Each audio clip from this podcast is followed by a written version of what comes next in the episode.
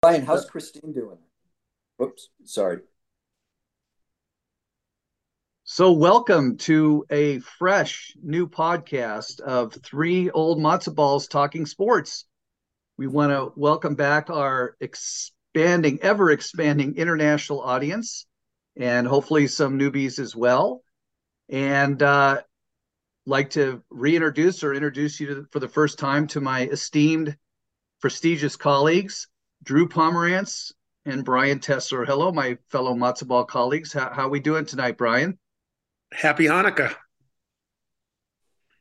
Drew? Oi, oi, what a great Hanukkah. That's Happy right. Hanukkah, guys. Yeah. Yeah. Yeah, happy Hanukkah to you guys as well. So uh, we're going to kind of freewheel as as we uh, as we like to do on this podcast. Uh, back in episode eight, about five weeks ago or so, uh, we started a, a, new game that we're going to do periodically called Over Under, where I set up a number of different scenarios for the guys, and uh, and I and I, you know, picked the, the the number so to speak, and and they all voted and weighed in in terms of their opinion about either over or under around that scenario. Um, we're going to do something, you know, I want to remind you guys and our audience that we made a solemn commitment and vow of this podcast to do what uh, our friends over on ESPN and ESPN2 and Fox Sports West typically don't do, which is they'll bloviate and they'll pontificate and they'll give their forecast and they'll render their uh, their brilliant opinions and so forth and predictions about upcoming games. And then they'll hide in the you know kind of in the closet so to speak after those events uh, never to return and hold themselves accountable as far as their track record around their predictions. We on the other hand are going to uh, uh, believe in 100% transparency and holding ourselves accountable so that being said uh, that sets the context for what i'm going to call the over under revisited so gentlemen um, the first over under scenario that i set forth to you was the over under on total Laker regular season wins this year. Remember? Absolutely. Okay. And the over under number that I set was 35. Uh, at the time of the podcast, the Lakers were off to their uh, white hot 0 3 start. And uh, all three of us were unanimous, which is a scary thing. We all we all actually, sadly, with heavy hearts, took the uh, took the under. Um, the Lakers are now 13 and 16. Um, we know that Anthony Davis is out for quote unquote at least a month, kind of non specific about the exact timeline and the extent of the quote unquote foot injury. So there's 53 games left uh, in this regular season, guys. And for us to be right, the Lakers can only win a maximum of 21 more games, which would mean that they would be uh, 21 and uh, and 20 eight. Is that right? Um, there's 53 games left, 21 and 32. 21 and 32. Okay. So this is a chance to have a redo here. So wait, um, weren't you a money weren't you a money manager, Mike? Yeah, but that's why I'm, I got fired basically, and and, and so so anyway, this is a chance for a redo. Um, do you want to stick with your original uh, pick on that? um, on the under? Do you want to change to the over? Drew, let's start with you. I'm gonna I'm gonna change to the over. I, I'm I'm change to the over. And by the way, I want to congratulate you on using the word bloviate. That's only the fourth time I've I've heard the word today. So it's it's a great word. Thank you. I used it four other times today because I was talking a lot with my partner Nick, who bloviates ex- a lot. That explains that explains a lot. Yeah, that's right. I'm going to go over. I think the Lakers are playing decent, and I think they'll weather the storm for a little bit, and then Davis will come back. I'm optimistic, and they'll they'll be okay. I think they have a chance to win 35, 36 games this year. Ryan, man, I I uh, it's really hard. I I really thought they were playing some pretty decent basketball. Matter of fact, I thought they were one trade away really from finishing over 500. Um, Davis is so good when he's healthy and he makes such a big difference. Big if. That I'm going to, I know, but you know what, Drew? I, am going to take the over with you only because Mike's going to take the under. Yep. And I'm going to go on. I went with him last week. I'm going to go with you this week. So I'm going to go with buddy. the I over. feel, thank you. I feel I feel good about that. Well, that's going to stick for the next uh, for the remaining two thirds of the season. So, uh, so Drew and Brian are are uh, changing positions here. They're both going to go with the over. I'm going to stick to my guns and and stick with the under. Um, which brings us to 1A, um, an adjunct over under scenario that we had discussed um, about five weeks ago was Anthony Davis. We were all unanimous in terms of wasn't a question of if, but when um, he was going to go down for some extended period of time with an injury. Um, the over under uh, I had set at 25 games as far as how far into the season would that injury event occur. So uh, we got to give ourselves some kudos here. I'll I'll, I'll give myself a, a self congratulatory because I set the number at 25 games into the season, and he was injured during the 28th game. So if I do say so myself, that's pretty damn good. Uh, in terms of the over under, Brian, you and I took the under. We thought that would happen uh, in less than 25 games into the season. Drew, you took the over, so kudos to you. Uh, you were correct. Just um, barely. The the the next part of that question was how many conservative, uh, sorry, how many consecutive games would AD miss with that particular injury? The over under, this is interesting. The over under I set at 20. Now, he's expected to be out for quote unquote around a month. I checked their schedule. They have 15 games scheduled between uh, when the injury occurred and January 16th, which will be the exactly the 30 day point. There's 15 games scheduled. Again, the over under on how many consecutive games he'd miss as a result of the injury was 20. And Brian and Drew took the under, and I took the over there. So I don't know, guys. It's kind of a flip of the coin. I, I guess if he actually did return on that one month timeline, you guys would be right on that over under. Any thoughts on on that, or you want to change uh, change your position? No, I'm going to stay, but uh, I'll be honest, a lot of it's going to depend on what the Lakers' record is at the time and how they're playing. If they're playing well, I think they'll try to extend it and make sure he's 100%, especially uh, it depends on what they've picked up at the trade deadline. If they're not playing well, but yet they're still on the bubble to make the playoffs, I think they'll try and get him back a little quicker. That would be my guess. Um, like I said, I, am just it's sad because it, God, he was one of the top five players in the league a week ago. Drew, yeah, I, am not. I'm not changing nothing. I, I agree. What, what, whatever Brian said, man, I'm not changing nothing. I, I agree. Who knows what's going to happen? So changing is just okay. Uh, yeah, yeah. Okay.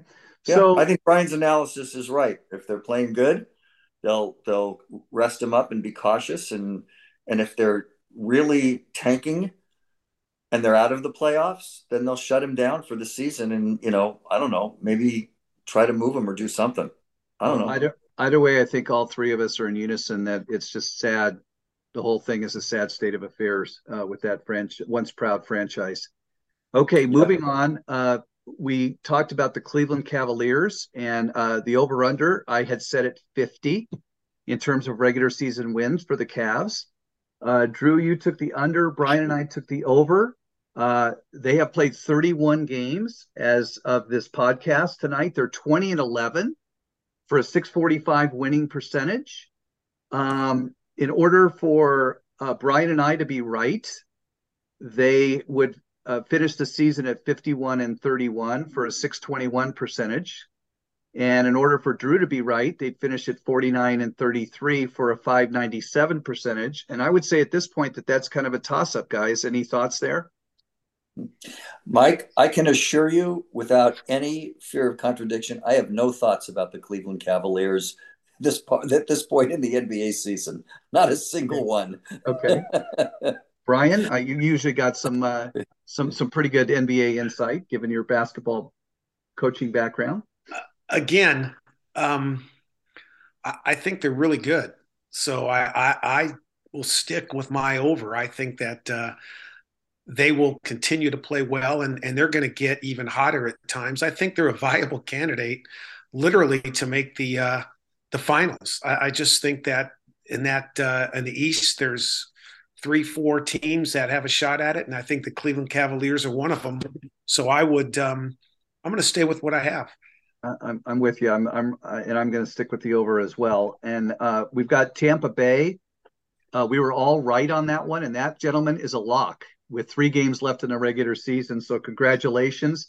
Um, the over under was uh, 10 wins for Tampa Bay. All three of us took the under, and with three games left, their illustrious record is six and eight. So um, we were all correct. How many? How often has that happened in our illustrious careers? no, but I'm willing to bet I don't know why. I just have a feeling one, they're going to get into the playoffs in that division, which isn't saying much, but they are going to get into the playoffs. And I'd be willing to bet that they win the opening playoff game because I think they're going to play at home, obviously, because they're a, a division champion, aren't they, Drew? Mike? Uh, they yeah, that, that that's correct. As sad as that is, they would have a. I mean, they would have a first week uh, bye as as the no division. no no I don't think so. I not a bye. Only no. the best record, either the first or best record in the league, but they would as a division champ play in what they call the wild card round at yes. home. That's yeah. correct. They would have a home game, which, by the way, you know who that would be against right now would be the Dallas Cowboys as a wild card team. Yes. Yeah. That. Yeah. That. that That's not that bad.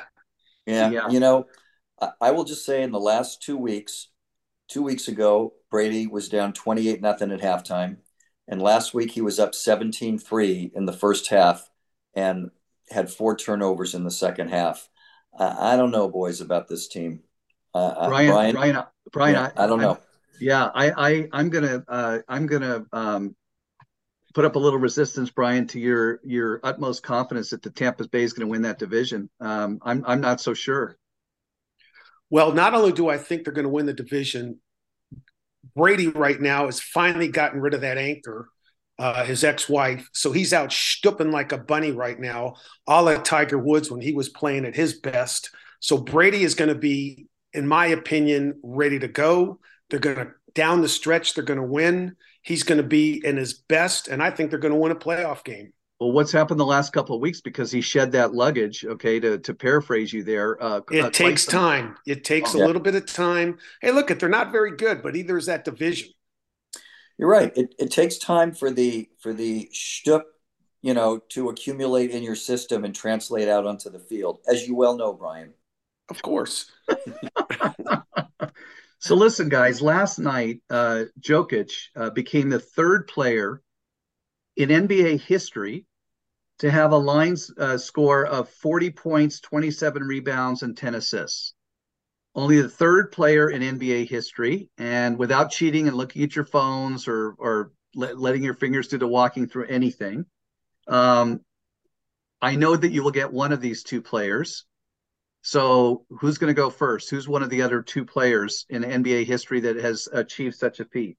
Well, Wilt is obviously one, and, and, and Wilt probably did it double digit times. Okay, I, you know, my guess is Wilt probably did it ten times in his career at least. Okay, so you guys did not disappoint. You're a thousand percent right, and Drew, you're almost on it on the number. How many times he did it? Multiple times. It was actually eight. Okay, uh, a little bit more difficult, perhaps. Who is the other player? Only other player. What was the rebound total? Uh, so it was 40, 27, 10. I don't so, think the player that did it um, is he still playing? No. No. Okay. So uh, my, you know, my normally I would say maybe Kareem because early in his career he had uh, rebounds like that. Okay. But but but I don't know that Kareem ever got many assists. And a guy that got lots of rebounds way back when, but it was Elgin. And I think I think it might be Elgin. Brian? I'm going to go a different route. I, am just kind of guessing. I, am going to say Oscar Robertson. Those are both really, really, really good yeah. guesses. Um, and Drew, you just elevated, which isn't hard because I didn't hold you in very high regard in the first place. But you were correct. It was Elgin Baylor. Elgin. Thank you. And, really. And by nice. the way, can we just stop for a second, Brian? You just brought up something. I don't know that anybody listening today to us you'd have to be well over 65 to really know Oscar Robertson. And I don't think anybody realizes how great he was. And everybody talks, you know, it's we all have recency bias, LeBron and Jordan. That guy, I mean, for until Magic Johnson appeared in the league for 20 years, your first team backcourt ever was just Oscar and Jerry, without a doubt. Right. There was no there was no argument. There was no argument. And and Oscar, well, I mean, what he did, people should go back and and, and watch him. He, he was something to behold. I agree, and I want to stay on that theme for a minute about uh, the recency bias that uh, uh, that people suffer from.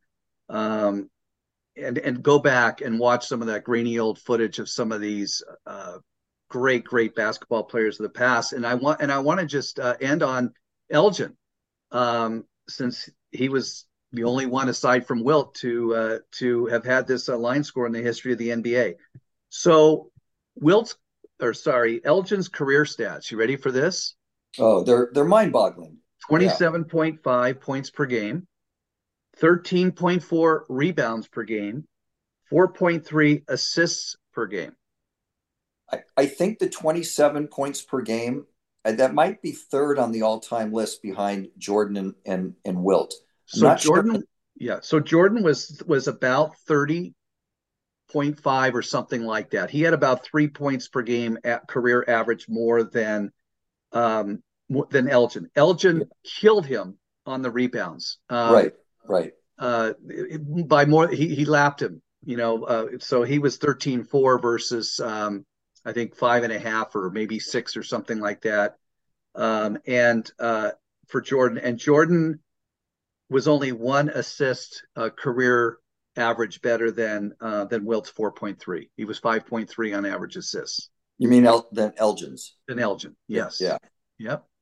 Yeah. So there, so there you have it all right guys that's my that's my two cents worth thanks for uh thanks for input who wants to t- who wants to take the the baton here so I, I have a i have a question for you guys so i want to know now we don't really have these issues anymore because we can freeze live action on the tv but if you're watching a sporting event let's say you're watching the final round of the masters and it's the last putt the last putt or you're watching a football game and it's the last possession and a team's on the five yard line. If they score, they, they, they win the championship. Under what conditions would, and you didn't, and you couldn't freeze live TV, under what conditions would it be appropriate for you to be interrupted by your wife for a question to do something? I, I raise this because we were out to dinner with some friends and the subject came up in 2004, as Mickelson was lining up his putt to win his very first major, my wife came in and asked me a question. And, and when I didn't immediately answer, she got a little peeved at me and didn't realize it was the final putt of the Masters. So we had a debate under what circumstances would it be appropriate to get interrupted in a situation like that if you could not freeze live TV? At what level of emergency? It would have to be, God forbid this ever happen, a child a child's death um, or a severe injury not not a mother-in-law not a father-in-law not uh, any other type of relative it would only have to be your own child's something drastically went wrong other than that there's no excuse right like like even a car accident the first thing i would say is were the airbags deployed if they weren't deployed right. then you can hold off. Well, so, my question would be who's in the car? It, it would yeah. not matter to me what was deployed. I again. So um, I, I am in a hundred percent, a hundred thousand percent agreement with with Brian. Uh, if it, it, even God, I love them dearly, but if it's my brother or sister, okay, it can wait. But if it if it's one of my two daughters and it's a perilous, like you know, yeah, horrible thing, the only other thing I would throw out there is if if if our house while I'm in it, and I had no idea because I was so engrossed in that uh, sporting event, Drew, yeah. was was on fire. So I mean, we raised that issue too, Mike, and the question yeah. was, well, could my wife put it out herself with the fire extinguisher? and if the answer is yes, then don't bother me. My wife wouldn't know which end of the fire extinguisher to, to hold up, so which is scary because neither do I. Yeah. That's yeah, I, I really don't see any other reason unless yeah. yeah, I don't see any other reason. There's Yeah, no unless, yeah. Brian. I, I liked your first answer. There's no unless. yeah. All right. Just wanted to make sure we were kind of all on the same page. At what level of emergency would it take? So what's what's on your uh, what's on your minds today, boys? What do you want to uh, what do you want to So I, I did have a about. question, and I'm glad you you raised the basketball issue, Mike, because we've we've offered our our goat selections a few weeks ago, but I don't think we've talked about college basketball, and I realize that that that doesn't always translate into pro basketball or vice versa. So I was thinking about the greatest college basketball players of all time, and it occurred me it occurred to me that you can't really name anybody from the last 20 years because of the one and done rule. Like you couldn't say anybody who played in the last 20 years would be on your all-time college basketball team because they haven't played long enough. Like a like a Zion Williamson or somebody as great as he was he was there for one year. Who cares so I'm looking back at that and I'm thinking and I'll just lead off it's it's hard to debate the goat except in college basketball. It's it's a layup. It's the easiest thing ever. The best college basketball player, without a doubt, was Lou Alcindor. I mean, it's not. It's just. It's not even close. So I'll, I'll leave off with that. I'm curious as to who you guys would put like on your all-time top five in college basketball. But I think I think Lou is number one by leaps and bounds. They had to change the rules of the game uh, because of Lou, so I have to put him at number one too. And then Brian, uh, I'm gonna just go ahead. Well, I'll, I'll give you three, and then I'll let you take a look at some others. One, I would go with Bill Walton in terms of college basketball. He's got to be Uh, number two, don't you think, his- Brian? Right. His first Yeah. two years, they were 60, you know, and then they they went 26 and four, if I'm not mistaken, and they lost Yeah. to North Carolina State in the semis. So they did not Right. win uh, the third national championship. Then I would go, uh, not necessarily in this order, and I think people don't realize if they look at his average, they'll be amazed. Rick Barry, I think, averaged 38 points uh, a game at one point during um, his career in college, and then Pete Maravich is the other uh, Yeah. one I would go with. The one other one I would put in there uh, is David Thompson, Yeah, but um, there are others, but those four kind of stand out. Um, some other people, we I've actually had this conversation, and a guy was really adamant, an older guy uh, like ourselves, and he just said Elvin Hayes was another one that you you'd really have to look at. So with that, Mike, I'll, I'll let you throw out a few names. I, I, I have to agree with with all of those. Um, I, actually, the second name that I thought of immediately in conjunction with Lou Alcindor was Pete Maravich, um, for sure. Um, you know, but I also, what about you know, I'm thinking of like uh, Olajuwon, Ralph Sampson. So What do you I- think Ralph Sampson's stats were? Because I had him up there until I looked at his stats. Oh, interesting. I have no idea. I'm just going by like a you know just a spontaneous thought. Not that good. Is that what you're leading up to? I want to say he was Player of the Year twice, and Brian. maybe three times. Three um, times. He was. The I do only- not think he averaged more than 15 points a game and 11 rebounds a game. Wow. Wow. Yeah. Drew? Ralph Sampson was, and, and and I didn't know this off the top of my head. I looked it up. Ralph Sampson was the only three-time college player of the year in the history of college basketball. Three time. Not even Lou got it. Lou's junior year, Elvin Hayes, because of that scratch cornea game at the Astrodome. Uh, Elvin Hayes was the player of the year Lou's junior year, even though UCLA won the championship. And Bill Walton's senior year, even though he was two time player of the year, David Thompson got it as player of the year for winning the national championship. So I agree with you, Brian. I never thought Ralph Sampson was that great. But when you're the three time player of the year and three time first team All American, it's it's kind of hard to leave him off the team. But I, I agree. They did they did not win a national championship either, did they? That is correct. That is And correct. by the way, on a side note, just so everyone knows how old we are, Kareem had the scratched cornea. They lost to Elvin Hayes in Houston. The backup center came in and basically, and I don't usually use this word, the other two guys do, but fucked up the game. Jim Nielsen. okay, who became my good friend Howard Fink's favorite high school coach. He ended up going to Van Nuys High and becoming our coach, the backup center to to Lou Alcindor. And don't think we didn't let that son of a bitch forget it. Um, well, you had just a on a side you note, you had a great relationship with Jim Nielsen when you were when you played for that team. Just so everyone knows how old we were, you can't get away with it today. I was his TA the guy had a 240Z, which was something to behold at that time. He let me drive it. He gave me money to go to McDonald's and pick up lunch for he and I. If we did that today, he'd be fired. But so I did like him. Plus, he was smart enough to start me and realize that I was a better shooter than Howard. But anyway, let's move on and, and, and get away from that. But that isn't, that is true. The backup center yeah. became our high school coach. Yeah, that was the big game in the Astrodome where where they played, and, and UCLA still almost won that game. Lou Correct. had like a patch over his eye, and then they had a rematch at the end of the year in the national semifinals, and UCLA beat them by twenty. But um, and then they won the national championship. Kareem won all three years national championship. But uh, Pete, going back, Pete Maravich, I think he averaged forty four points a game all three years that he was that he played, sophomore, junior, and senior.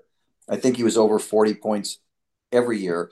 The only other people I could come up with on that list going way back would be Bill Russell and Oscar Robertson. Right. I was going to say both of them. I was going to say the Big O for sure. Yeah. Um, because he did have the numbers. Yeah. Uh, yeah. He was player of the year when he was at, at Cincinnati. And I think Russell was two time player of the year at USF. So, so dropping down a notch from the the, the players, uh, the caliber players that we're talking about, you guys will remember this because uh, we this was we were rabid fans of uh, of all sports um, well into that phase of our lives. But remember Austin Carr from Notre Dame? Oh my God, he was fantastic. Yes. And how about how about Mark uh, Aguirre from uh, was it DePaul? Or, yeah, what, he was DePaul. I mean, yeah. With DePaul. I remember seeing him. I was at a, a UCLA game with Howard Seligman uh, at Pauley when he was a freshman. And I just remember j- just him, you know, dismantling, uh, you know, UCLA. And I don't know, he scored 28 points or whatever it was. I just said, that guy, that guy has something. He's, yeah. he's a really good player. So again, another, another college player I loved was Adrian Dantley. He was a, a first team All American at Notre Dame. And I think they were the team, if I'm not mistaken, Brian, that ended UCLA's 88 game winning streak. Yes, they did. Yeah. How about how about Patrick Ewing? Yeah, Ewing and Olajuwon, you know, they played all four years, unheard of today. Uh, they would have been, you know, first round picks, lottery picks after their freshman year, and I think they they they were contemporaries didn't they play against each other in a national championship game? Yes. Yeah. And uh, in Georgetown, if I'm not mistaken, uh, won. Yes, um, and beat the fly the the the Phi Slamma Jamma group. Right, but yeah. I think the problem with Ewing and Olajuwon, and they were great, is when you talk about the the five best, you've got Walton and and Alcindor, and and, and Maravich. Yeah, Right. And they're they're just not, I mean, they're they're great. There's just yeah. levels of greatness. And for me, uh, it, it starts with Lou Alcindor. Then yeah. we could go to the next. Yeah. yeah. And, and, and to and me, the- it, it's Alcindor and Walton one, two. And and then and then to me, you got David Thompson, you know, three-time first team All-American, player of the year, and Pete Maravich. So that takes up four of the five in my book. Yeah. Right. And by the by the way, two guys named Larry Bird and Magic Johnson, who went on to have fairly illustrious pro careers, they were not horrible uh, as college players either. Um, there was another guy who was really good way back before we were born by the name of Bill Bradley. There's throwing out a retro name to you. Uh, oh yeah, he was Wilt, he was fantastic. Wilt was pretty good in college, I think. Yes, although Wilt left early to go play with the Globies. Really? Right. Yeah. Yeah. He joined so, the Globetrotters. That's where he learned his ball handling skills and passing.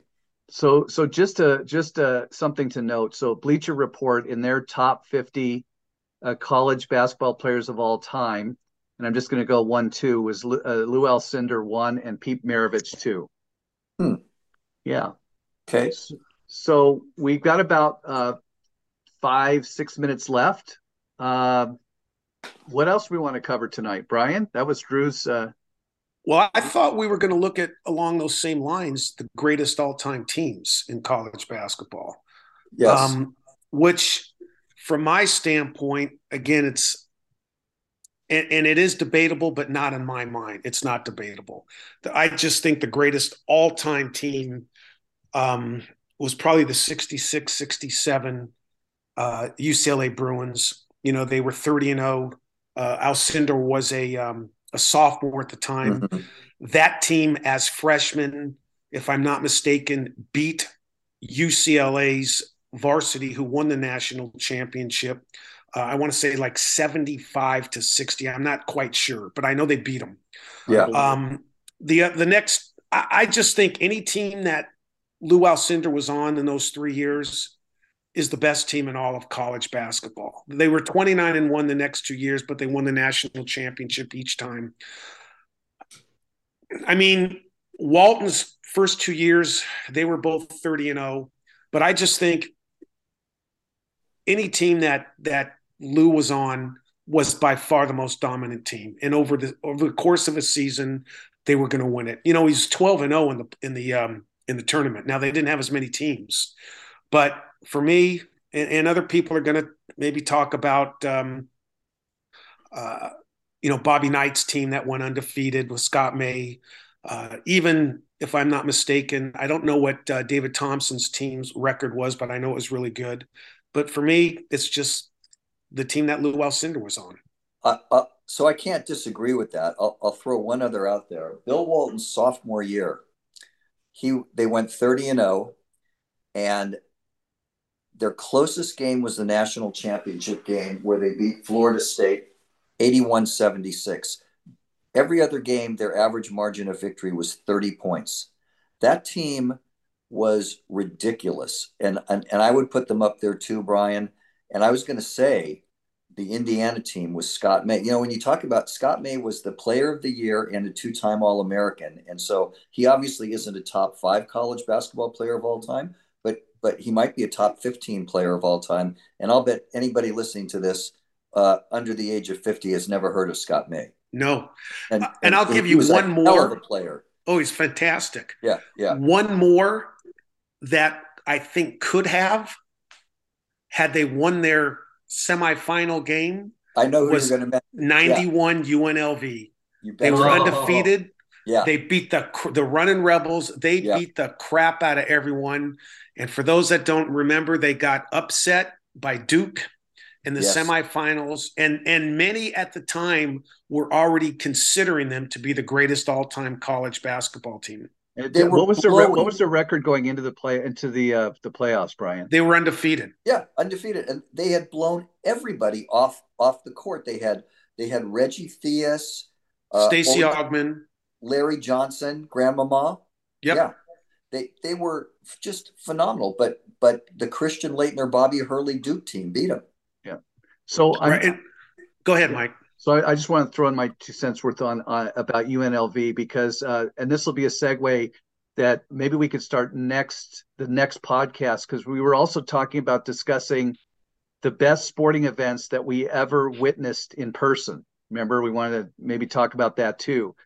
The best college basketball game I ever witnessed in person. You guys are going to laugh. But during that UNLV, the Running Rebels uh, era, and it might have been the year before or the year after their perfect regular season, they lost a game shockingly to the Gauchos of UCSB. Oh my God! In the Thunder Hut. That. Yes, up here in uh, in Sleepy Hollow, Santa Barbara, and I uh, and I I was at that game, you couldn't hear yourself think. I mean, it was just pure and utter uh, chaos, and it was just an unbelievable in an intimate venue where the, I think maybe the seating capacity uh, there is maybe three thousand or something like that. That was that one rocked. That was a uh, that one rocked the world. Well, wow. I, I, will tell you this, and, and Drew will give you more detail, but I could already tell you what I think Drew is going to say because I think it's the same thing I'm going to say. I think the, the greatest sporting event that I've been to, well, we've been to the Olympics, but as far as something that I could not believe I was watching, has to be USC's comeback against Notre Dame with Anthony Davis. Yeah. Um, I was there, and and guys, you'll get a kick out of this. I was there with Greg Levy, who was drunk in the really? stands with most Irish fans, and he is screaming "F the Irish, F the Irish," and I'm trying to that? get him to shut up. Why does that not, half. Why does that not surprise me? So, but, um, go ahead. Yeah. So, so can, uh, we want to bring? Can we bring some more details to this? Yes. Um, as yeah. we're kind of running out of time here, but uh, so for Brian, by the way, I remember sitting with my father, may he rest in peace, my my my dad Izzy, um, who was a diehard uh, USC fan, having uh, played second string lineman for them back in the 1940s. So Brian, we had a house as you do now of Cardinal and Gold, believe me, and and the earth stood still during every SC game, and we were just screaming our little fannies off during that game. So I am envious that you actually got to witness that in person. So Drew, uh, I, I was there with I was there with Buckley, and Notre Dame jumps out to a twenty-four nothing lead, and USC scores what looked like was going to be a meaningless touchdown at the end of the first half. Anthony Davis and Buckley looks at me and goes, "Let's leave." And I go, you know, we get the kickoff to start the second half. AD's going to return the kickoff. Let's just see what happens. And of course, he brought it back to the house. The stadium began rocking. They scored 35 points in the third quarter and then 14 points in the first couple minutes of the fourth quarter.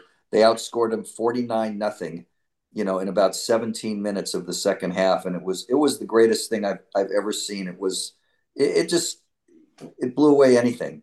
And on that note, on that note, we're going to come to a hard stop here any second. Um, thanks for listening, everybody. You guys have a, a good remaining uh, uh, Hanukkah run here over the next uh, handful of days. And Merry and Christmas. Happy holidays. Happy yep. Kwanzaa. We'll catch up with